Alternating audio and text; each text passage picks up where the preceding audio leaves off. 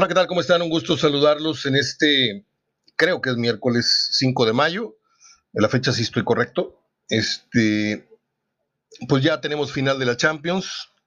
No soy experto en Champions, lo he dicho centenares de veces acá, pero me imagino que han de estar ustedes queriendo saber qué pasó en caso de que no hayan visto el encuentro. Bueno, pues el Chelsea avanza a la final, le gana dos cero al Real Madrid, tres a uno en el global, uno uno en la ida, dos cero hoy. Y el portero de los marileños, Courtois, algo así, Courtois, salvó tranquilamente de tres, cuatro goles. Entonces lo de hoy no fue goliza de milagro y me parece un grave error, un grave error de Zidane el haber iniciado el partido con Sergio Ramos. Está hecho una vaca, está fuera de ritmo y pues este, por ahí se dieron pero gusto los, los Blues, este... que le digo, no golearon hoy al Madrid de, de milagro y se da la final que algunos esperaban. Yo no soy enteramente madrilista, aunque tengo un montón de peluches y banderines y, y cosas que me han regalado y que, que compramos en los viajes, como también tengo el Barcelona, ¿no? Pero no soy ni de uno ni de otro, pero sí me agrada la idea que choquen eh, dos equipos ingleses, ¿sí? De repente como que ya chole Barcelona y Real Madrid, hay que ver otro, otra, otras propuestas, otras... otros colores, eh, y bueno, pues estamos listos para ver ese choque en Estambul en fecha próxima. Hoy les tengo una plática con Juan Reinaloa, el joven periodista y amigo que hemos incorporado de unas semanas, no sé si ya meses para acá.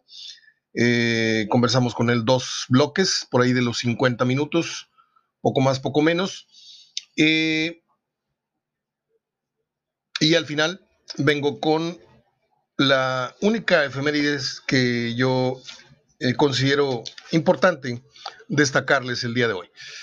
Eh, Monterrey hoy juega con esta gente de Columbus, que sí me acordé ahora, este, y pues eh, cuidado con ir muy, muy confiados al estadio pensando que Monterrey está al otro lado. Eh. No hay que olvidar cómo quedó el partido de ida, no hay que olvidar que Monterrey tiene un ojo en el gato y otro al garabato con el tema de...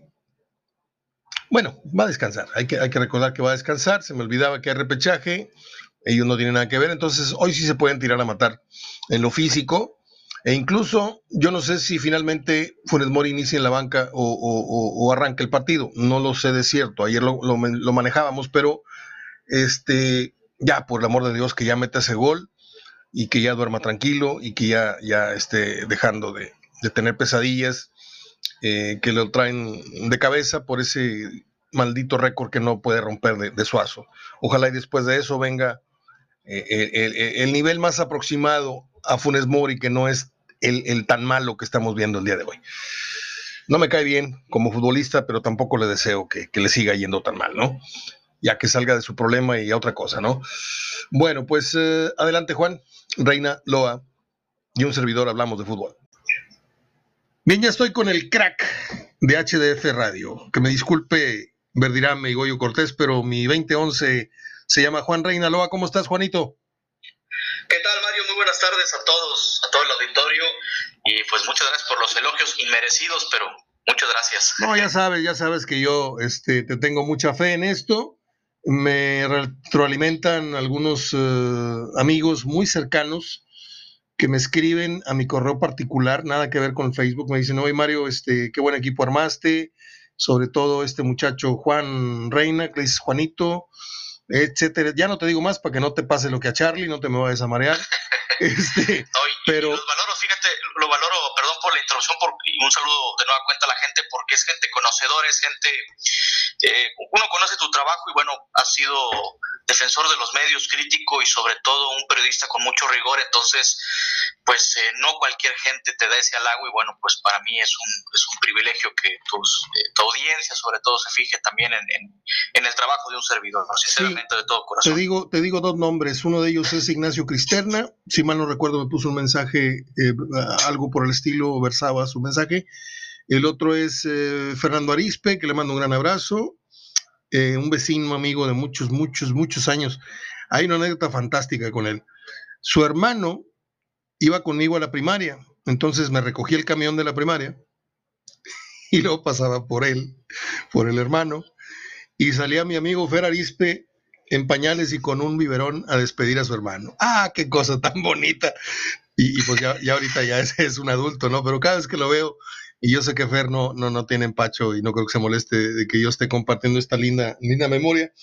Este, y hay varios, varios, como bien dices, y no es estarnos eh, echando cebolla, cebollazos, pero a mí cuando alguien me hace una observación es alguien que, que, que me conoce de tiempo y que son eh, en un setenta, ochenta por ciento muy conocedores de fútbol, incluso más conocedores que yo, que pues eh, lo, debo, lo debo admitir.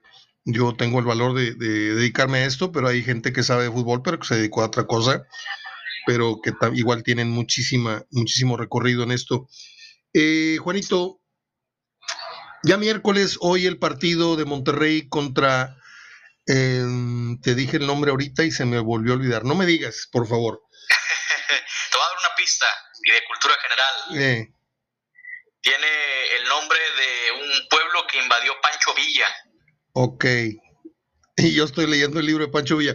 Bueno, hoy va, hoy va el Monterrey contra el equipo de Celarayán, que no juega Celarayán, y ahorita te voy a decir el nombre, no me lo digas porque es una vergüenza que se me estén olvidando las cosas, y tengo un pavor terrible por el tema del Alzheimer, luego te digo por qué. Este... Um, hoy juega Monterrey, hoy juega Monterrey. Eh, ¿tú ves el, el pase de Monterrey a la siguiente fase?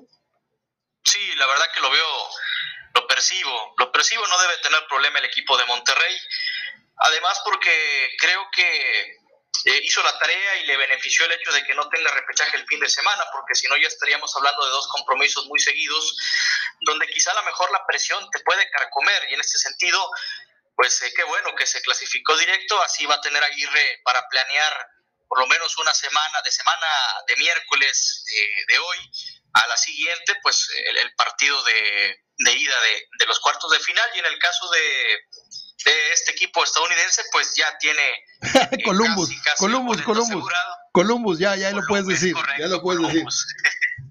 Columbus, el Columbus Crew, eh, bueno, pues ya lo tiene casi encaminado, porque pues el empate le beneficia, si en el peor escenario, si llega a empatar a cero, si no hay goles, pues se va a clasificar por... por el criterio de anotaciones como visitante, pero mira, la historia marca que solamente seis equipos del M L S se han impuesto en llaves, en uno de ellos le tocó a Tigres contra el Seattle Sounders, ah bueno, y también contra el Toronto hace tres años, pero de ahí en fuera, bueno, son muy pocas las estadísticas y pues Monterrey eh, sabe jugar este tipo de torneos, no tiene jugadores con experiencia que la mayor parte del plantel lo ganó hace dos años, entonces no debe tener problemas el día de hoy. Si llega, si llegara a perder, que pues es la probabilidad muy poca, pues ya sería preocupante, ¿no? Sí sería de preocuparse, pero yo la verdad veo a Monterrey en la siguiente ronda. Oye, ¿qué hay de cierto que no juega Funes Mori hoy, que va con Janssen adelante?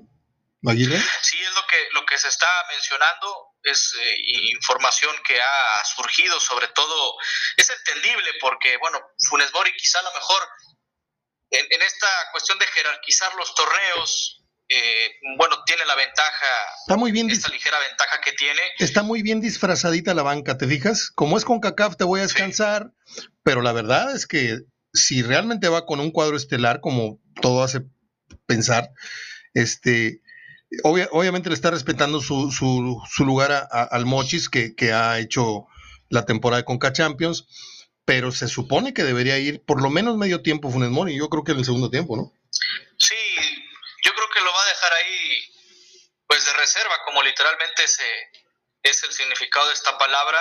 Si se le sale del guión, por ahí imagínate el equipo de Columbus se va con un, con un gol al frente y que Monterrey no pueda abrir el ostión, como se dice coloquialmente, pues ahora sí ya echar toda la carne al asador en el segundo tiempo, ¿no? Como apagafuegos. Pero sí, probablemente vayamos a ver a Funes Mori ya en el tiempo avanzado de, de la segunda mitad.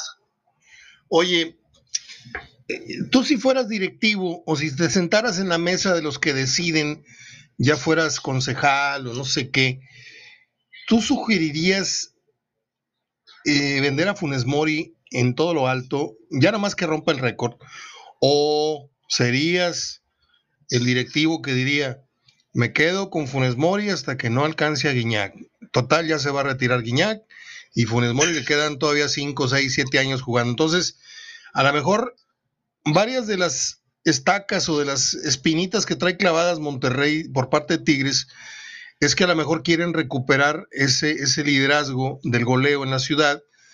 Eh, seguramente, eh, no tengo el dato ahorita en este momento cuántos goles hay de diferencia, pero cuando Funes, cuando Gignac, que tuvo un torneo bajo y que yo no estoy muy seguro que vaya a tener los próximos, ¿qué te gusta? Le quedan que siete torneos, se firmó seis más, le quedan cinco torneos oficiales con Tigres. Ok, ¿tú crees que en esos cinco torneos meta treinta goles? Yo no los veo, yo francamente no los veo, o sea, eh, yo no veo un torneo de seis goles parejos. Este, uno va a ser de ocho, otro va a ser de cuatro, otro va a ser, no sé, a lo mejor sí los mete, pero lo que te quiero decir es que una vez colgando los botines Gignac, si es que no le pega al Tuca Ferretti y a los treinta y ocho años decide que quiere jugar hasta los cuarenta, pero ahí empieza la verdadera carrera de Funes Mori sobre, sobre Gignac, y a lo mejor esa puede ser una de las apuestas de, de la directiva, decir, ¿sabes qué? Eh, a tumbos y a sombrerazos, Eh, aunque la afición le haga muecas y aunque le silben y aunque esto le haga muecas, eh, Funes Mori me tiene que alcanzar a, algún día a, a Gignac. No sé si, si te pasó por la cabeza esta teoría.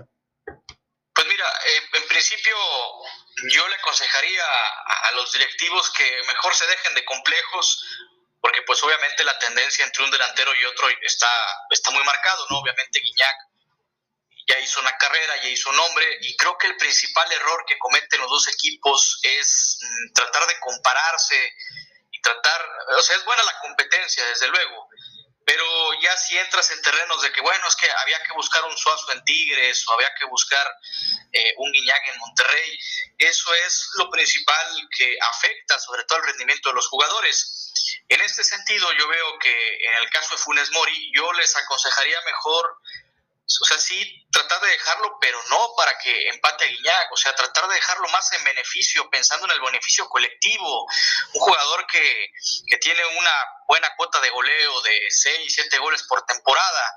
Ahora, eh, también tomando en cuenta lo siguiente, hace tiempo que no traes, o más bien en toda la estadía de Funes Mori, no hay un jugador que le haga sombra. Inclusive Janssen, que bueno, se le trajo para hacer solución, pero pues no ha dado todavía el tipo el kilo, no sabemos si, si lo va a dar, pero al menos yo traería otro delantero para que para que primero le, le haga competencia a Gignac, eh, perdóname, a Funes Mori y por ahí a Janssen, pero también que sea el sucesor de viéndolo a futuro, porque también hay que recordar que Monterrey batalló cuando se le fue Suazo. Entonces yo aconsejaría más eh, dejarse de complejos y segundo, pues eh, tratar de traer un delantero que sea el futuro de la institución y que le haga competencia para que una vez que se vaya Funes Mori, porque obviamente si se llega a quedar, llega a batallar con esta cuestión del nivel y de la edad, no vaya en picada y bueno, pues sufras de un referente, de un nueve, como ya le pasó en ciertos momentos en los pasados años. ¿Ya visualizaste tú alguna vez el ejercicio este de cómo se vería Janssen dirigido por el Piojo? Este tipo de jugador que le gusta al Piojo, este bronco, que va a todas, que cubre bien el balón. A mí en lo particular Janssen no me gusta, ¿sí? Lo dije a las treinta y seis horas que, que después de que lo vi jugar, o a los tres partidos después. No me gusta Janssen por la exigencia de que es europeo y que yo hubiera traído un mejor jugador que, que Janssen, ¿sí? Francamente, pero bueno, ya está aquí, ya, ya, ya hizo roncha, tiene sus fans, ha metido últimamente cuatro goles, aprovechando el mal paso de, de Funes Mori. Eh, tú llevas la cuenta, Juanito, de cuántos goles lleva Janssen entre Copa y, y Liga, eh, entre CONCACAF, Copa, Liga, habrá metido en dos años que lleva aquí, yo creo que ya los lleva, ¿no? Habrá metido... Sí, mira. Dime. Sí, dime, dime, sí. No, no, no, no, no, quiero saber si anda sobre los veinte goles en dos años. Mira, aquí estamos consultando el archivo de la Liga M X, nada más eh, que permite abrir la página y ahorita te conformo el dato. Pero sí, debe estar cercano, si no rebasó la veintena, debe estar cerca, o por ahí hasta treinta, porque como quiera sí ha tenido sus oportunidades el, el holandés o el neerlandés, mejor dicho, porque sí, sí, pues sí. es Países Bajos, es Países Bajos el nombre oficial, que mucha gente confunde que es Holanda. Holanda pues es más coloquialmente, pero es solamente una, una región de los Países Bajos. Pero en este caso, Janssen, mira, aquí estoy abriendo el archivo. Sí. Y trae goles, son cuatro, cinco, seis, siete, ocho, nueve, diez, once, doce, trece, no, mira, catorce según, según la página de la liga. Ah, entre... caray. Sí, está, está, está raro. Bueno, catorce, pero espero, sí. espero que sean catorce nomás de liga, porque yo entre ah, dulce... Bueno, es que también está, eh, sí, también está la liguilla, permite, son catorce de liga... Y en fase final anotado eh, son cuatro, son seis, sí, veinte. veinte, mira. veinte y dos más que también aquí le contabilizan el registro de CONCACAF. Ok, veintidós. veintidós, veintidós goles. Y alguna cáscara ahí en la cuadra que, que le estén contando. A mí me parece muy, muy poco. O sea, eh, el, el sí. hecho de que Gignac, eh, perdón, el hecho de que... Es que Gignac se viene la comparación inmediata. Sí, bueno. el, el hecho de que un futbolista europeo que ya tiene cuatro torneos militando en el equipo, este, pues tenga en promedio cinco goles, ¿no? Estás hablando de veinte goles, cinco goles por, por torneo. ¿Te parece una cuota para un extranjero europeo? Es que también, sí, depende también cómo se, cómo se analice, porque también es cierto que no ha gozado de la misma titularidad que, o la misma proyección. Por culpa de él. Pero por culpa de él, porque si tú llegas como un europeo, tú vas a llegar pidiendo permiso. O sea, maestro, vengo del fútbol europeo, soy preseleccionado o exseleccionado holandés, yo merezco, no a la hora que se lastime o a la hora que se le ocurra al otro empalmarme con el, el nueve titular. Si me estás trayendo, préstame la titularidad para demostrarte que soy mejor del que ya tienes. Si Monterrey no estaba seguro o era un, una cuña para que Funes Mori eh, en su momento volviera a despegar, pero yo no he visto que el futbolista de Países Bajos, en este caso que es eh, Janssen, más allá del, del ímpetu, de la fuerza esta con la que lo han apostrofado, que le pusieron el toro, que me parece muy buen apodo porque embiste de una manera tremenda. Este, por decir otro adjetivo. Sí, sí, sí, sí. Este, pero no sé si estés de acuerdo, o sea, pudieron haber traído un jugador con un poquito más de, de tiro libre, un poquito más de disparo a media distancia, pudieron haber traído un buen rematador, no, lo que trajeron fue el demonio de Tasmania y quítense de en medio porque este güey eh, se lleva de encuentro a todos. Las mete con la rodilla, las mete con el tobillo, las mete, o sea, no he visto un jugador que digas tú, wow, a mí me tiene sorprendido el nivel de esto o del otro de, de, de, de Janssen. Me parece un jugador medio caganchesco, eh, medio chicharesco a, a ratos. Y pues el hecho de que sea bien parecido, de que el sombrerito y la tecate y ese tipo de cosas le ganaron adeptos, pero yo no, yo no veo el fútbol así, este, por, por, por, por uh, vaya, por afinidades o por simpatías. Yo lo veo fríamente, y si al máximo goleador yo lo tengo en, en jabón desde hace rato, tú imagínate a un extranjero que en dos años, ¿sí?, contando con CONCACAF, contando juegos de liguilla, contando, ha metido veinticuatro o veinticinco goles en dos años. Me parece muy poco, a mí en lo particular me parece muy poco, porque volteas a ver lo que ha traído Necaxa, que a lo mejor han sido lumbreras, así lumbrazos de un año y los venden y ya no rindieron en otro equipo, pero te funcionan. Los chilenos que ha traído Necaxa han funcionado. De repente volteas a, a Bravos y trae ahí, ¿cómo se llamaba? El, el, el delantero de Bravos esta temporada, que muy bueno. Este, el paraguayo Darío Lescano. Sí, buenísimo Lescano. ¿Sí? A mí sí. Ponme a Lescano y ponme a Janssen y a ojos cerrados agarro a Lescano. ¿Sí? Entonces yo siento que Davino navega a veces con bandera de soy inexperto y a veces navega con bandera de me voy a hacer tarugo y voy a traer a este porque nos conviene a dos o tres. No sé tu opinión. Es que, Mario, si te fijas, es un jugador, hablo en cuanto al corte, estatura y en cuanto a las funciones, yo lo tengo en el mismo corte de Funes Mori, a, a mi percepción, obviamente con sus, tienen diferencias, ¿no? La forma en cómo conduce la pelota uno, aguanta el balón, la fuerza también, pero son nueve puros, son nueve de áreas. Sí. Entonces, eh, lo trajiste, si lo trajiste también, hay que preguntarle a la directiva si lo trajo más como, pues como un complemento del cuarto para las, para las doce, o como una solución, porque volvemos a lo mismo, hasta ahorita no hay ahorita un jugador que le haya hecho sombra a Funes Mori o que le haya quitado el puesto. Si te das cuenta, todos los que trajeron, Conejos Benítez, eh, eh, Albertengos, eh, Cristando. Ah, ah, bueno, o sea, pero, son... pero, pero, pero espérame tantito, dime, dime quién de ellos le va a hacer sombra si, si eran unos petardazos.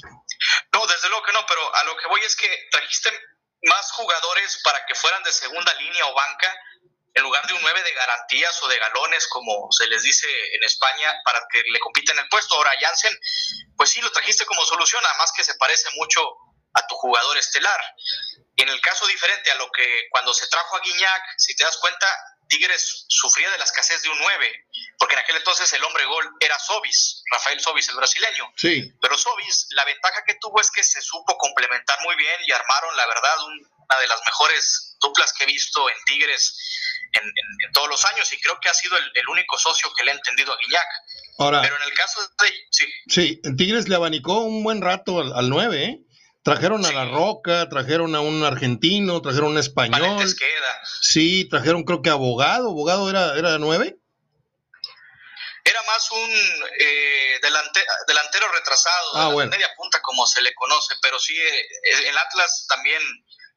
jugaba, se complementaba en el ataque, pero pues, después de Mancilla sí le erraron feo a los delanteros. Sí. Porque vino Emanuel Herrera, el argentino que comentas, estuvo Hércules Gómez, Valentes queda, entonces pues un, fue una seguidilla de delanteros que pues ni fu ni fa, hasta que por ahí le salió la tirada al Tuca con Sobis y, y Sobis no era nueve. En el hombre gol. Y Sobis no era nueve.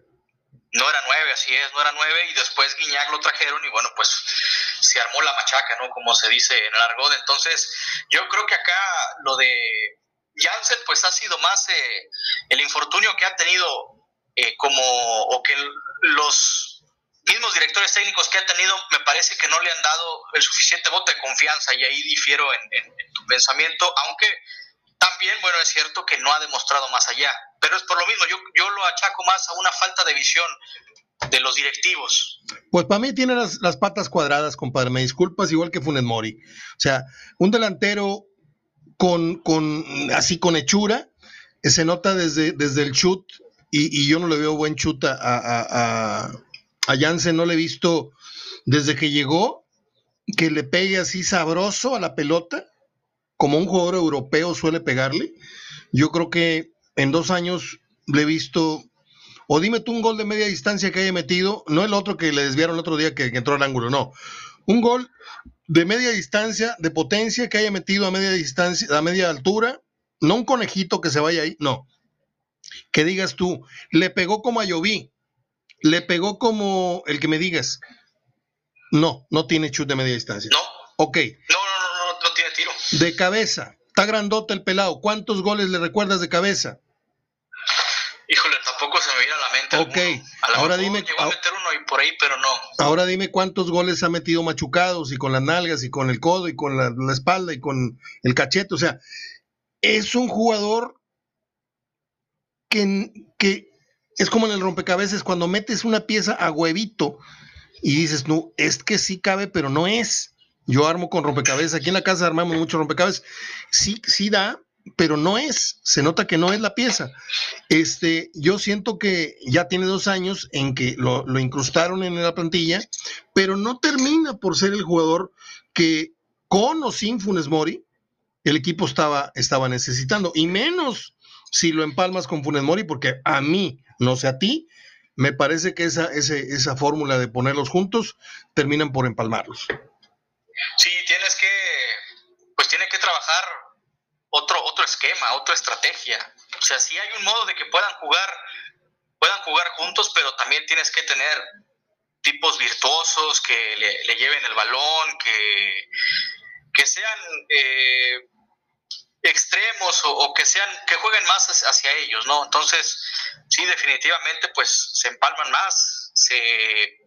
Hasta, hasta cierto punto también se han llegado a estorbar en algunos partidos, y yo creo que eh, esa situación de que Janssen lo han, el propio Vasco Aguirre lo ha tirado un poquito más hacia el extremo izquierdo, como un extremo eh, de esos antiguos, ¿no? Que eran, que te definían, pues sí, le ha quitado hasta cierto punto protagonismo, y me parece que hasta sí se ha visto hasta cierto punto mal. No sé cómo lo hayas visto tú. Sí, estoy de acuerdo. Eh, ¿Te tocó ver a Bahía jugar? No, no, no. Ah, ok.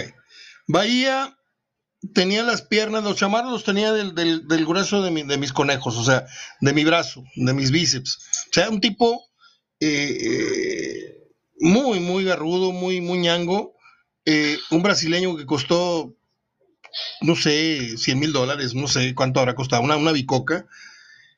Y yo te puedo decir enfrente de Bahía, que lo conozco muy bien, lo quiero mucho al negro, a mi tocayo, habrá tenido él, te voy a decir cualquier número, habrá tenido él en su estancia en Monterrey cincuenta manos a manos con el portero. ¿Sabes cuántos metió?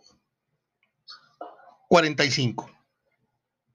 Tipo, cuando lo tenía el portero de frente, lo tiraba, lo clavaba por abajo, le picaba el balón. O sea, era un matón, matón. Pero cuando te acostumbras a fallar, como ha fallado Funes Mori, mira, esta la hemos repetido tú y yo varias veces. Si Funes Mori hubiera metido, en lugar de fallar cinco, uh, cuatro y a, la, y a la quinta meter una, si hubiera metido dos de cinco, ahorita tendría, le estaría viendo el número, le estaría respirando otra vez en la nuca a, Funes, a, a Gignac. El problema es que, es que, como dices tú, no hay exigencia no, eh, por parte de un, de un delantero que te venga a hacer sombra, ni tampoco hay exigencia del de el, el director deportivo que, oye, te tiene que agarrar y decir, oye, maestro, este, pues, este, ponte las pilas, güey, porque fallas demasiado. No nada más lo di- no, no nada más te ofendas porque lo dicen los medios. Yo aquí te lo estoy diciendo. Tus fallas nos están afectando, no nada más a ti en lo personal, que debería estar más arriba en la productividad, a nosotros nos está afectando. ¿Cuántos partidos ha ganado Monterrey con Funes Mori? Muchos, pero ¿cuántos ha dejado de ganar? Por la, por la, la no efectividad de Funes Mori.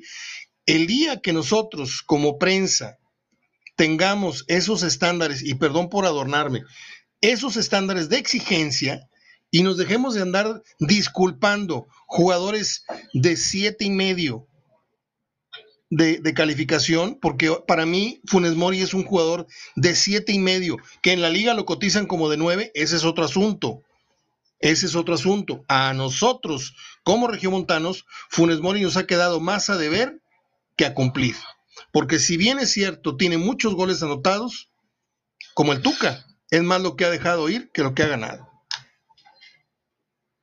Sí, sí, sí, de acuerdo también, de acuerdo también, porque bueno, es un delantero que a pesar de que es el histórico, pues siempre, el histórico ya, pues siempre se le ha puesto lupa, ¿no? Sobre todo por, por las veces que ha fallado y que le ha restado puntos. Para muestra lo que pasó el día contra Pachuca, ¿no?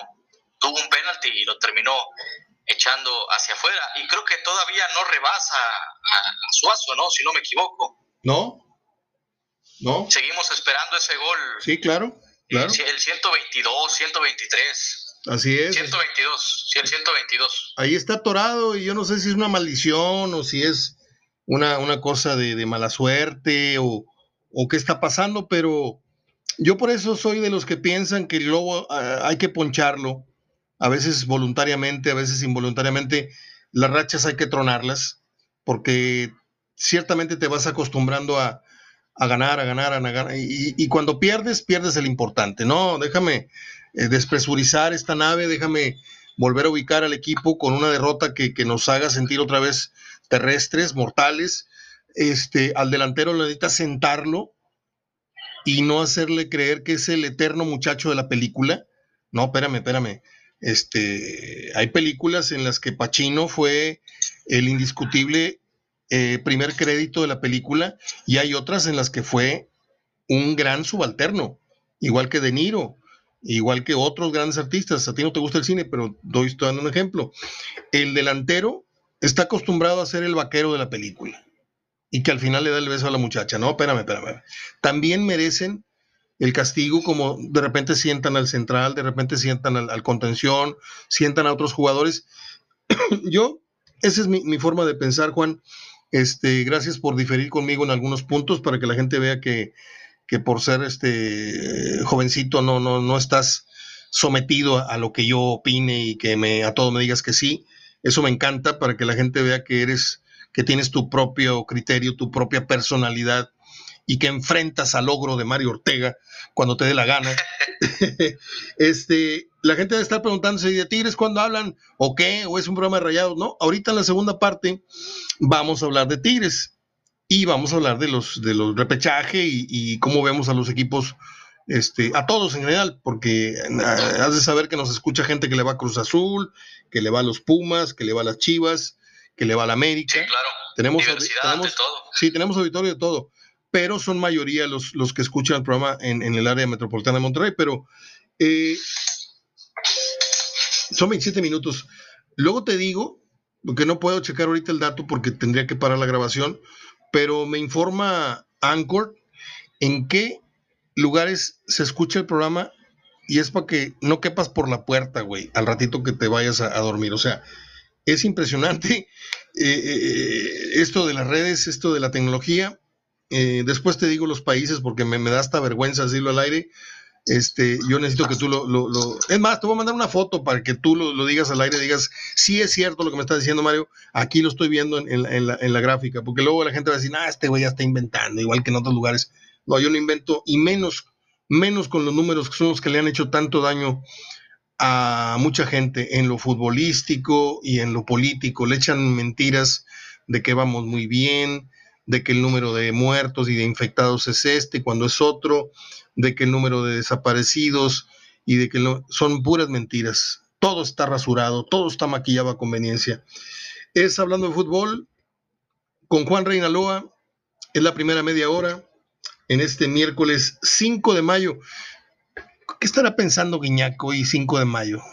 ¿No la cuchiplancharon ese día, mi querido francés? O sea, que los franceses le presten mucha atención no, a ese día, ¿no? No, definitivamente. No, no, no, nosotros somos el, el, el Zacatepec y, y, y Francia son los Tigres, y pues eh, le vinieron y le pegaron, ¿qué? ¿Hace dos años a, a Tigres? Sí, fue en el dos mil diecinueve. Este, y pues para ellos es un logro que va a quedar ahí por mucho tiempo, ¿no? Pero pues a, a uno se le olvida. Este, nosotros es una, una batalla, este, pues cuántas veces no nos tocó ir Te, disfrazados, ¿no? alguna alguna alguna asamblea o, o, o alguna alguna este declamación que te haya tocado. No hablamos de eso, ¿eh? Porque a mí, yo fui muy solicitado en las asambleas. Este, desde niño ya se me daba la cosa de, oh, patria mía, no sé qué, no sé cuánto, y movía las manos y todo. Eh, media hora les decía de programa. Regresamos con el periodista y amigo Juan Reinaloa en Hablando de Fútbol Radio. Bien, estamos de vuelta. Juan, no sé si escuchaste ayer el programa de... Bueno, tampoco estás obligado a oír nuestro programa, ¿verdad? Pero ayer estuvo Verdirame y dio sus gallos para, para el próximo... Es que no es liguilla, es la fase de repechaje. ¿Tú con quiénes vas? No sé si ya me habías dicho, o vamos a darle una recalentada. Vamos a darle una recalentada a los pronósticos para que la gente la tenga bien clarita en caso de que vayan a apostar. Eh, en un porcentaje, para que la gente entienda más o menos qué tan favorito vemos a uno u otro. El León Toluca, ¿qué vas? Yo voy un setenta u ochenta veinte León. Sí, yo voy un setenta treinta León. En el Tigres Atlas, que para poner, para que esto se ponga más interesante, Tigres Atlas, ¿qué ves? Yo veo un sesenta cuarenta Tigres. Híjole, sesenta y cinco treinta y cinco. Ok. Tigres, Tigres también. Entramos a temas más escabrosos. Santos Querétaro. Pudiera parecer que Santos es un setenta treinta, pero yo creo que Querétaro la va, la va a pelear. Eh, un sesenta cuarenta para mí. No, yo, yo sí lo veo muy... La verdad sí lo veo muy amplio la, la diferencia en cuanto a juego y estructura. Yo pienso que es un ochenta veinte. ¿ochenta veinte? Es la serie para, sí, es la serie para mí más dispareja. Ok, entonces estás viendo un tres cero, tres uno, cuatro uno, una cosa así. Pues no una goleada, pero al menos sí un resultado holgadito Santos, ¿no? Unos dos cero, tres uno... Ah, muy bien.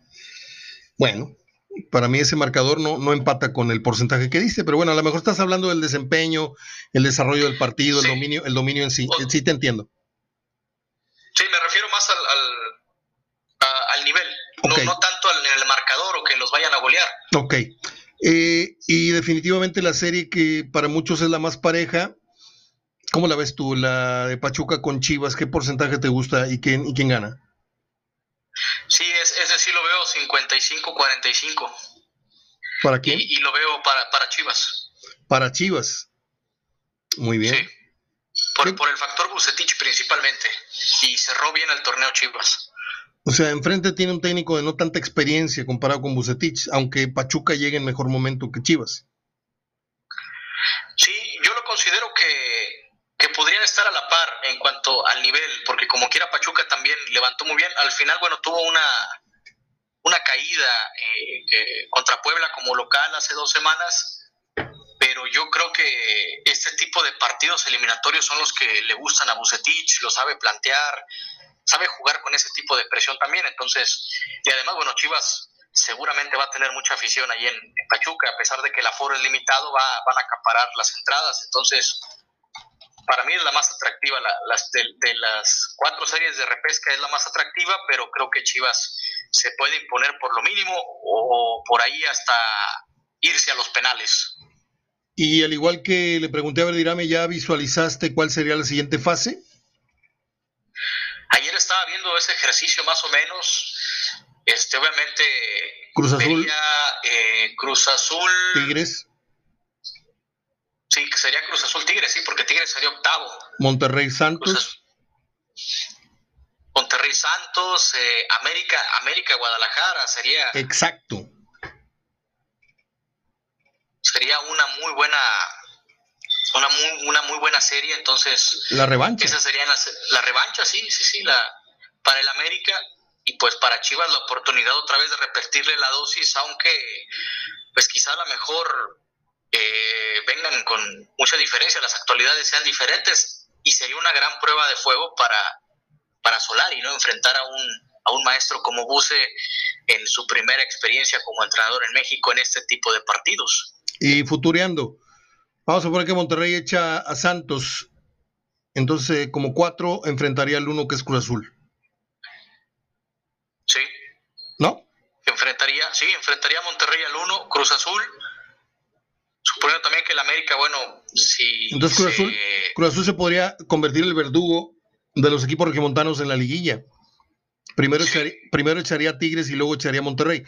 Yo sé que me están mentando la madre dos o tres amigos que le van a Monterrey a los Tigres, pero simplemente estamos visualizando. Ahorita hablamos de la otra cara de la moneda, ¿no? Sí. La sorpresa y lo que no, que sí.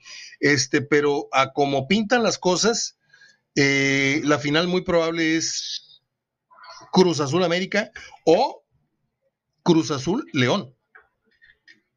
Sí, sí, esa, esa es la lógica.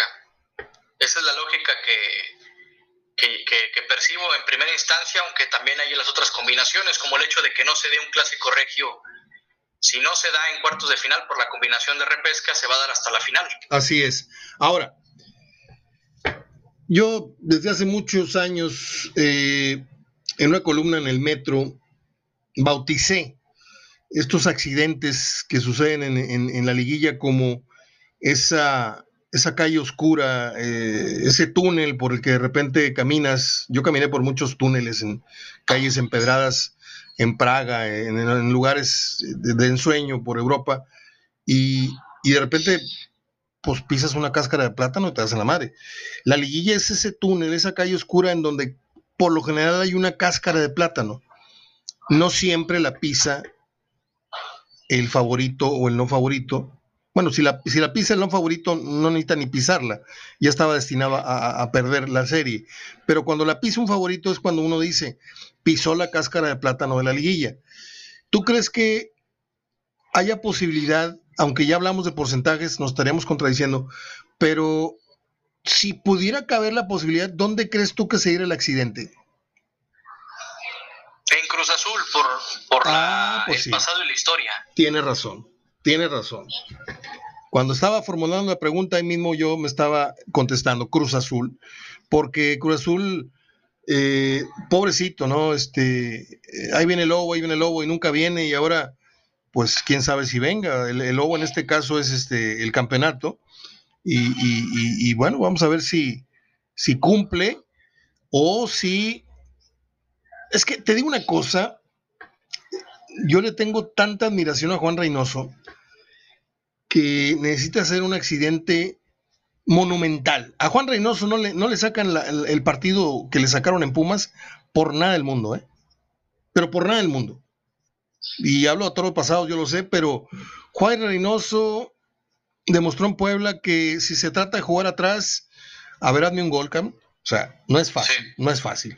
Y yo creo que le faltó mucha mano izquierda a Siboldi en ese partido que le sacan la cartera y que quedan en un ridículo tal vez mayor que, que el haber perdido la final ante América, este, porque América tuvo el, el, el, el, el hecho de que anota un gol con una falta ahí cometida por el Maza, que no se, no se marca, y por esa choreada, ese, ese, ese churro que se aventó Moy Muñoz, un cabezazo que va para afuera, que mete Castro, en su ca o sea, se dieron muchas cosas, y estaba escrito, eh, falla Cruz Azul una de gol a medio metro, no me acuerdo si fue el colombiano o fue el Chaco, que no la meten en la raya casi, ¿te acuerdas? O sea, ese día estaba... Estaba destinado que Cruz Azul no iba a ser campeón, estaba casi escrito, pero esta que pierde eh, Pumas este, con Cruz Azul en la liguilla pasada, que fue final, ¿no? ¿Fue la final? Semifinal. La semifinal, este, esa no se la sacan a, a un técnico como Reynoso. Y yo esa es la, la, la corazonada que tengo, es que Una, una cosa es una baja de juego, que dices, digas tú, híjole, llegó con baja de juego en la liguilla eh, el Cabecita, o Romo, o este, o Corona, o Corona se empezó a comer goles que no se comió en la, en la, en la liga. Ese, pues, ante eso no, no hay mucho que hacer como entrenador, pero cuando empiezan a suceder accidentes en la cancha y el técnico no reacciona, ahí es donde pierde la liguilla o el campeonato del entrenador. Yo no creo que eso le vaya a pasar. Repito, en lo táctico estratégico a Juan Reynoso. Le puede pasar si, si el Cabecita sale en Funes Mori, o si um, Romo sale en, en, en Maxi Mesa, un día bien, otro día más o menos, eh, pero yo no creo que desde lo estratégico le vaya a ganar a alguien la partida a Juan Reynoso, que es muy buen entrenador. Esa es mi opinión. Sí, sobre todo porque ha demostrado ser un tipo con mucha personalidad. ¿Y quizá él? A lo mejor el Puebla no le ofreció ese escaparate que está teniendo en Cruz Azul. Y viene ecuánime. Eh, al... Sí, también. Sí, ¿verdad? Sí, no es un tipo que venda humo o que sea fachero, como se dice, como dicen los sudamericanos, ¿no? Que sea pose. Sí. O sea, si como jugador fue muy recio, fue un futbolista con una personalidad tremenda, en donde no sabía si meterle el pie o... o tratar de eh, eh, esquivarlo, ¿no? Porque sí te, te llegaba con, con fuerza, pero la verdad con mucha solvencia. Entonces, eso es lo que ha demostrado el peruano en la banca de Cruz Azul, y como bien apuntas, ¿no? Difícilmente un partido como la pasada eliminatoria se la pudieron haber sacado. Obviamente, bueno, está factor suerte, que está en una mala tarde, pero al menos es el sello que le faltaba a este Cruz Azul. Ya tenía los elementos, ya tenía la materia prima, ya tenía un estilo que lo había definido con Siboldi, pero le faltaba esa confianza que les está dando este entrenador peruano. Fíjate, Juan, durante muchos, muchos años mi oficio eh, de, de, de, de esto que hago, que siempre pretendí un liderazgo en, en, en, en, en mi actividad, eh, yo me iba a hacer guardia a la concentración del equipo que visitaba. Entonces yo desde unos días antes yo ya tenía... Hoy es muy fácil saber a qué, a qué hotel llega qué, o, o tal o cual equipo. Antes no, ¿eh? Antes no era fácil. Eh, entonces yo, yo estaba... Eh, me arrancaba haciendo llamadas, me hacía amigo, amiga, eh, amiga o amigo. Tenía amigas o amigos en, en, en, en la recepción del hotel, o en la gerencia de alimentos de tal o cual hotel, y me decían, sí, ya tenemos reservación, viene el América, va a quedarse acá.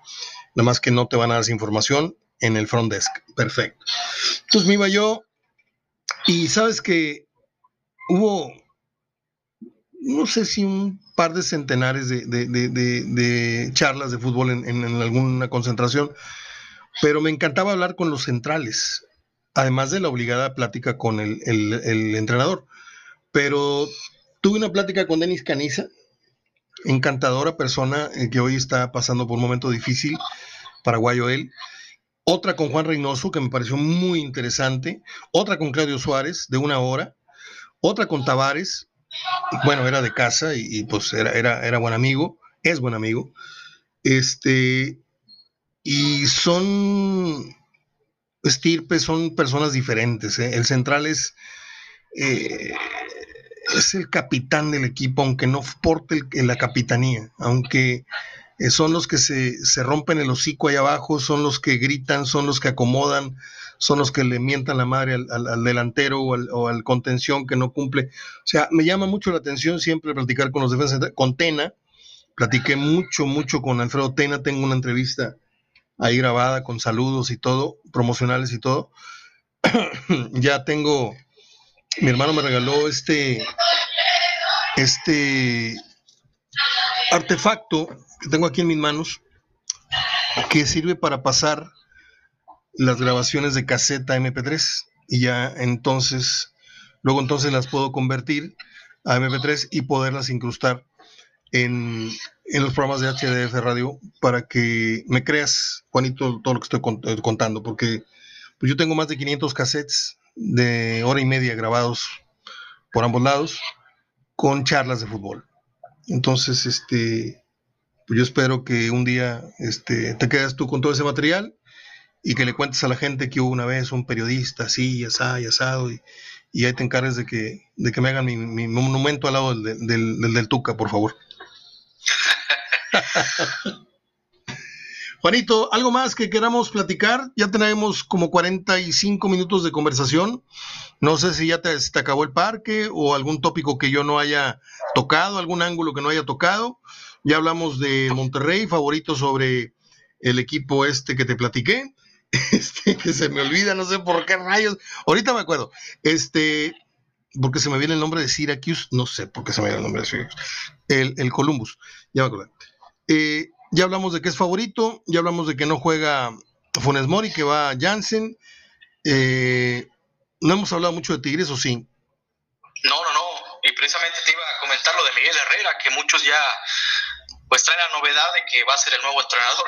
Pero es una noticia que, bueno, ya se vea, se estaba cocinando. Pero ¿cuál novedad? Si ni siquiera es oficial y, y, y ese chisme lo sabíamos todos desde hace como seis meses. Exactamente. O sea, yo no quiero decir, lo dije yo primero, pero fui de los primeros que les dije. De los primeros que les dije en el blog. Les dije, apunten dos nombres. Si Ambriz no renueva, es candidato. Y el otro naturalito es Miguel Herrera. Por varias razones, algunas no las ha dicho ni la prensa local, pero Herrera tiene mucha inversión aquí en Monterrey. Sí, es una ciudad que le gusta mucho y que vivió, la conoce.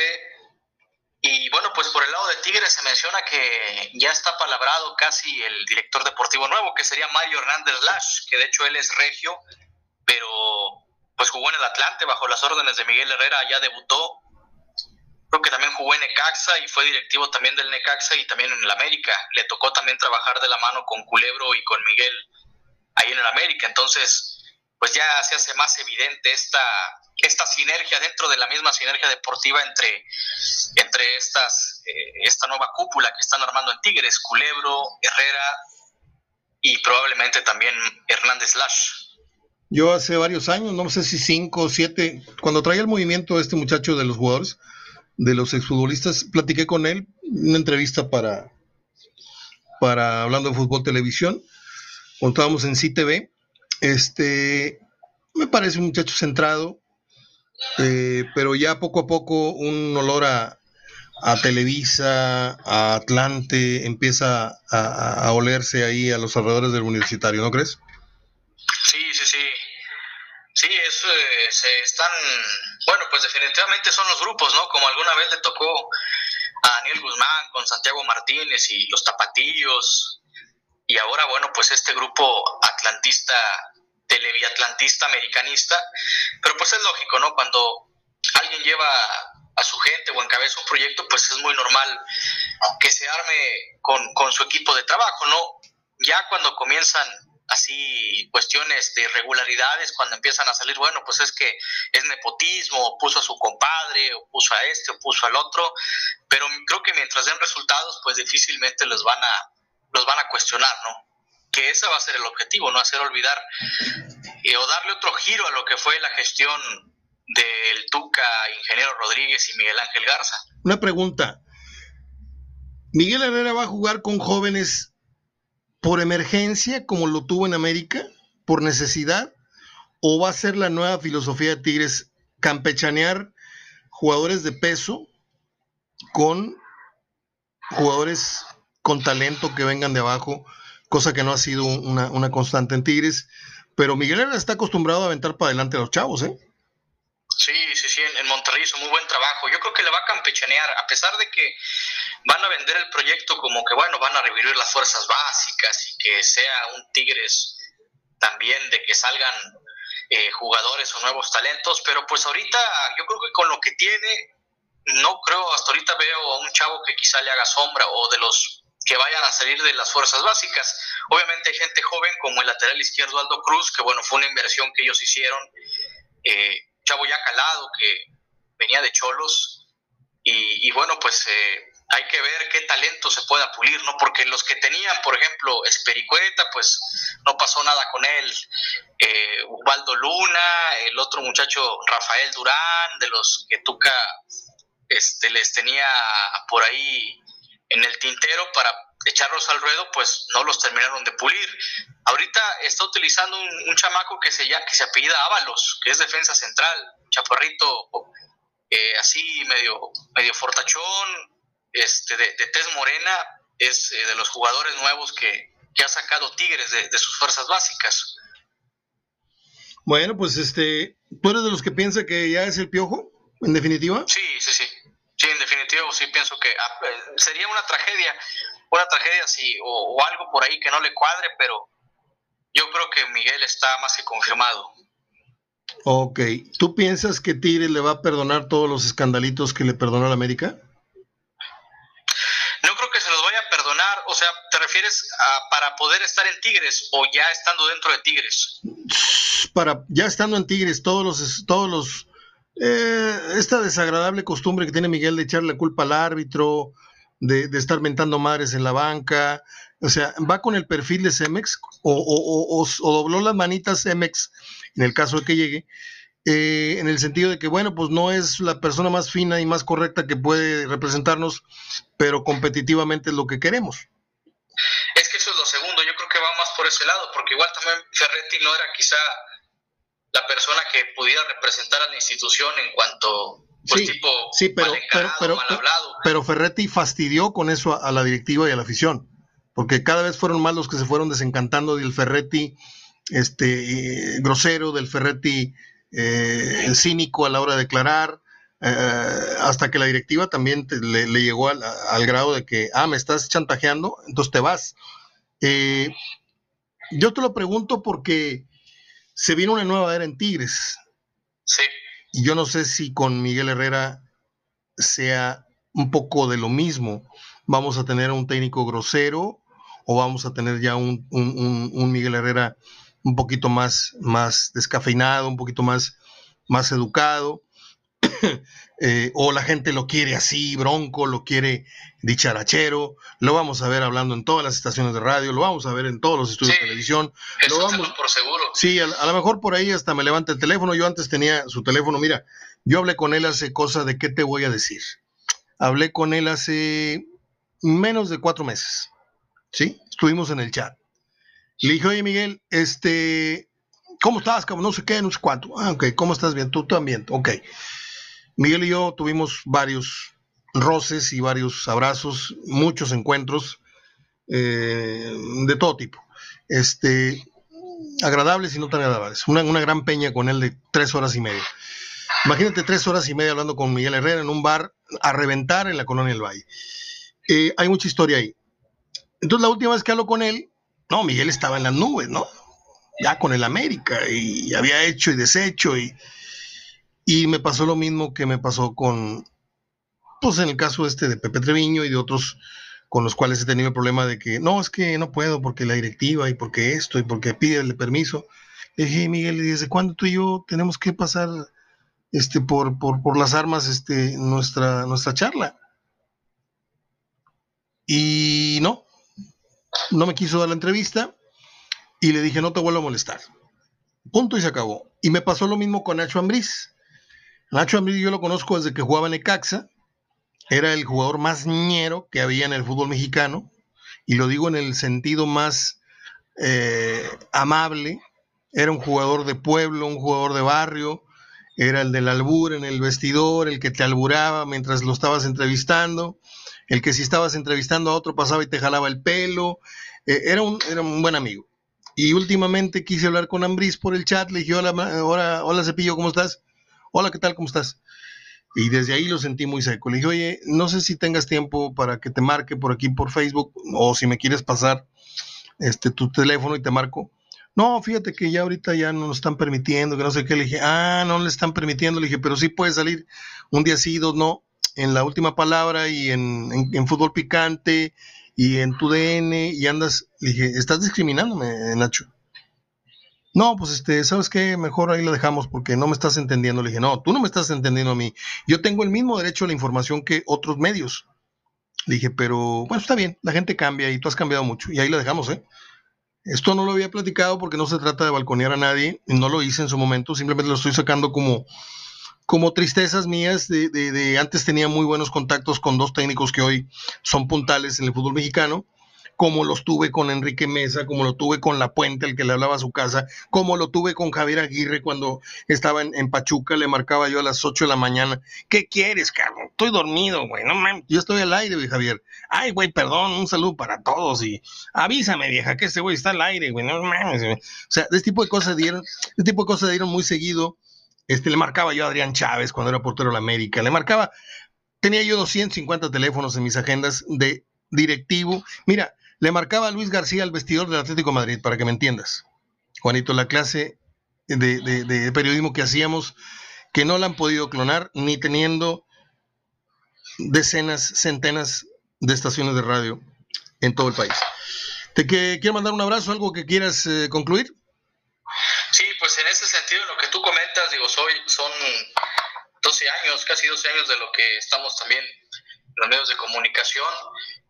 Y si algo he visto o aprendido es que el fútbol, como han comentado periodistas experimentados como tú, como otros colegas, se ha burocratizado mucho el, el fútbol. O sea, eh, tienes que, como atinabas hace un momento con la anécdota de un jefe de prensa, llevar prácticamente la cartilla militar, ¿no? Para que te puedan dar acceso o acceder a la entrevista con tal personaje. Hay intereses de por medio también, eh, sobre todo por los medios que le dan prioridad a, a las empresas con las que tienen convenio comercial, transmisiones, y es por eso, bueno, que, que han ha, ha habido eh, este tipo de obstáculos para otros compañeros. Fíjate, una filosofía muy buena que me gusta de Marcelo Bielsa, entrenador argentino, es de que él, él no suele dar entrevistas, porque una de las razones muy buenas que se le aplaudo, dice, es que ¿por qué, le voy, a, ¿por qué voy a conceder la entrevista a, la, a, un, a un poderoso de un medio de comunicación y le voy a negar una entrevista a un humilde reportero de provincia? Y tiene, muy, tiene mucha razón, ¿no? Me está dando, Pero, la, lamentablemente, razón. ¿Me está dando sí. la razón? Sí, exactamente, sí, sí, como todo. O sea, el fútbol se ha burocratizado y esta cuestión también... Pues de que los eh, las conferencias de prensa, que si este jugador habla, este no, digo, uno entiende que es que es la chamba de, de comunicación, ¿no? De los clubes, pero pues me parece que en lugar de ayudar, pues se ha entorpecido un poco la cuestión periodística. Claro, habrá quien piensa, bueno, es que ustedes son periodistas, deben de conseguir la información a toda costa. Estoy de acuerdo, cada quien, como dicen, sus fuentes y rascándose con sus propias uñas, pero también me parece que no se ha creado o se ha... se ha desvirtuado un poco esta cuestión de los puentes de comunicación, eh, o se empeñan más ahora en tratar de meterle el pie la, la labor de, del periodismo, de la comunicación, que de acercarlo, de acercarlo más hacia la audiencia. Estoy de acuerdo. Ahorita que hablabas de este, este personaje del jefe de prensa de uno de los equipos locales, te comentaba yo afuera del aire que eh, todo eso que dijiste, ¿no? De los requisitos Este, ¿tú te acuerdas de aquel programa ¿Qué nos pasa? No te tocó, estaba muy chico, ¿no? Con Héctor Suárez. Había sí, un per... sí lo llegué a ver. Había un personaje que se llamaba El Venía o Viene, que era un, un, un empleado de burócrata ahí, una dependencia, que se encargaba de, obst... de quitarte el tiempo, fastidiarte, pidiéndote requisito y medio. Y me acordé de un sketch en donde llega una persona a hacer un trámite y le decía, eh, buenos días, señor. Buenos días, ¿qué quiere o qué? Este, fíjese que venía, venía o viene. Venía o viene, ¿qué es eso? ¿Qué es eso de que venía, quería, vengo, quiero, hable bien? Ya después de que lo regañaba decía, vengo a sacar la licencia para esto o para lo otro. Acta de nacimiento y saca. Certificado de primaria, calcetín de Reyes. Les pedía cualquier osada para no, para no ayudarlos. Era, era encantador el, el, el personaje ese de, de, de El Venía o Viene o el Ya Ni Modo. Un señor que a todos decía, eh, ya ni modo, ya se va a acabar el mundo. Y pues ya se va a acabar el programa también, Juanito. Te mando un abrazo, siempre es muy... Eh, es delicioso platicar contigo porque pues siento que estoy platicando con un... con un sobrino, siento que estoy platicando con alguien a quien le doblo la edad y, y aprendo de ti y creo que tú humildemente pues puedes por ahí agarrar dos, tres cositas que digo y, y esta, esta sinergia a mí me, me, me está resultando muy favorable, Juan. Te mando un abrazo con muchísima estima y cariño. Gracias, Mario. Igualmente, sabes que es recíproco. Aprovechando también un saludo de nueva cuenta para el auditorio y bueno, pues como dicen, arrieros somos y en el camino andamos, siempre estaremos disponibles, ¿no? Para lo que lo que tú y auditorio dispongan. Muy bien, este platicamos el viernes. Por supuesto, claro que sí, un placer y un honor. Abrazo de gol. Abrazo de gol. Otra vez, abrazo de gol porque dije abrazo. Abrazo de gol para Juan Reinaloa. Eh, ahí les encargo que me lo cuiden mucho. Si un día falto, apóyenlo mucho. Eh, Él va a heredar todo el auditorio, que poco mucho, pero él va a tomar las riendas de esto cuando yo ya no pueda o cuando yo un día este, me infarte o, o, o me mate el COVID o yo no sé qué va a pasar mañana, porque pues nadie la tiene comprada. Eh, al ratito vamos a ver el partido de Monterrey, que debe ser pues un juego que sin Celarayán debe ser, um, no, no pan comido, pero sí un partido que Monterrey con y sin Celarayán debe de, de ganar. Y de no ser así, sería un, un gran coscorrón para eh, Javier Aguirre con todo y su injerto nuevo este de pelo. Soy Manuel Ortega, les dejo un abrazo de gol. Ah, no, no, no me puedo ir sin antes decirles las efemérides del día. Entonces... regreso después de este corte, porque ya son casi treinta minutos, con las efemérides del cinco de mayo. Volvemos. Bueno, pues eh, ahí estuvo el programa el día de hoy. Espero que les haya gustado la charla. Yo termino con la efemérides eh, más significativa. Hay varias, ¿eh? Hay varias, pero no creo que le represente a usted mucho interés. Decirle que un día como hoy nació Tyrone Power. Oye, ese güey, ¿quién es? Pues fue un gran actor de cine, bla, bla, bla. Pero yo creo que un noventa por ciento no ha visto sus películas, ni incluso sabe, si les pongo una foto de varios, reconocerlo entre la, entre la multitud. Y lo digo con todo respeto, ¿eh? Entonces yo a veces, de entre todas las fechas importantes que yo tengo guardadas, selecciono las más populares. Y sin lugar a dudas, el nacimiento del cantante español Rafael debe ser el día de hoy esa. Él nació en el cuarenta y tres, ¿sí? Debe de tener setenta y ocho años el día de hoy. Déjeme decirle que, pues, usted es usted, yo soy yo, ¿no? Y yo soy muy chillón eh, cuando algo me, me conmueve. Eh, en el cine me pongo los audífonos en la noche y estoy llorando con una, una canción instrumental que me recuerde algo. Por ejemplo, yo pongo el soundtrack de Pide el tiempo que vuelva, pongo el soundtrack de, de My Life, la película, y de repente se me cerraron las lágrimas. Vaya usted a saber por qué. Cinema Paradiso, este, La Letra Escarlata, la propuesta... Esa, esa, esas sinfonías, esas orquestas a mí me, me, me hacen algo adentro, ¿no? Me provocan, me remueven cosas. Entonces, uh, ¿cómo les diré? Esto que es muy penoso para mí. Yo habré llorado conscientemente eh, frente a, al recital, estando en un recital de Joan Manuel Serrat cuando cantó Entre uno a la y un adiós.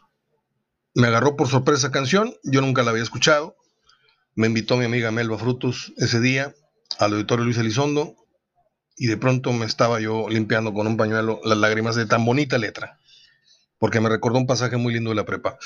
Luego lloré mucho cuando Alberto Cortés le escuché cantar por primera vez Las Nanas de la Cebolla en el Teatro de la Ciudad, recién inaugurado. Eh, tengo el audio de ese recital, me lo regaló el, el ingeniero de sonido de él, y es una cosa impresionante. Las Nanas de la Cebolla es una cosa impresionante. Y no me acuerdo si con Sabina habré también derramado una lágrima por alguna canción de esas que nada más Sabina podría escribir. Bueno, pues tenía yo mi relación en la Ciudad de México de muchos años. Me la pasaba un mes aquí, un mes en, en, en México. Y así iba y venía, iba y venía, iba y venía, ¿no? Eh, donde toco el timbre para instalarme ahí por la calle de Newton. Eh, ya dije mucho, ¿eh? eh, me reciben con un abrazo, un besote y todo, y estamos muy contentos porque vamos a ir, estamos nosotros dos, me dijo, porque vamos a ir a ver a, a Rafael hoy en la noche al Auditorio Nacional. Y yo, ¿qué? Y yo pues sonreí, ¿verdad? Y órale, pues vamos. Yo estaba acompañando con aplausos canción tras canción, porque el tipo tiene sesenta éxitos, tiene para hacer dos conciertos seguidos sin repetir canción. Y yo estaba aplaudo y aplaudo y aplaudo. Y ya lo que quería era, yo discretamente volteé a ver la hora y dije, el tráfico, no vamos a salir aquí a las once y media, en lo que llegamos van a ser la una de la mañana. Bueno.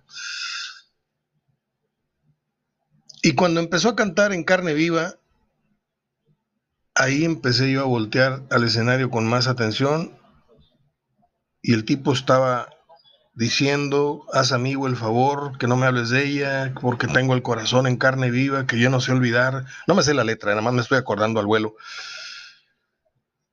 Había un escenario con un sofá, con un, un, un espejo de esos, una luna, ¿sí? Larga, de cuerpo entero.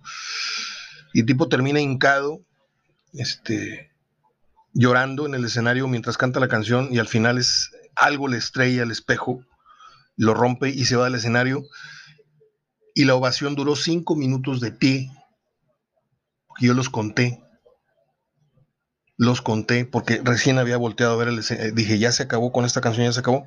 Estaba yo muy emocionado, pero como quiera volteé a ver el, el reloj. Y se para toda la gente y le aplaude. Y el tipo sale, agradece y se vuelve a meter a, a refrescarse, a cambiarse de camisa, yo no sé. Y, y toda la gente aplaudiendo. No fue una cosa de apláudame para que vuelva a salir, no. La gente antes de que se fuera ya estaba parada aplaudiendo. Entonces eso, eso me, me mereció mucho respeto, muchísimo respeto para Rafael, al cual pues hoy desde aquí le mandamos un abrazo. No tengo un solo disco de él, en esta casa no hay un solo disco de Rafael. Este, yo creo que es el artista hispano más imitado. No voy a irme tan lejos de la historia, porque no me consta, pero que a mí me parece que es el más imitado, incluso que Juan Gabriel. Me parece que sí. ¿Quién no ha mariconeado arriba de un escenario eh, y comido de, de la imagen de Rafael? De los cómicos y estos estandoperos nuevos y viejos. Mis respetos para el señor. Soy Mario Ortega hablando de fútbol, de Rafael y de muchas otras cosas más. Abrazo, hasta mañana. Pásenla bien. Hoy Monterrey debe andarse con cuidado, ¿eh? Porque hay que recordar, recordar cómo le fue en la ida.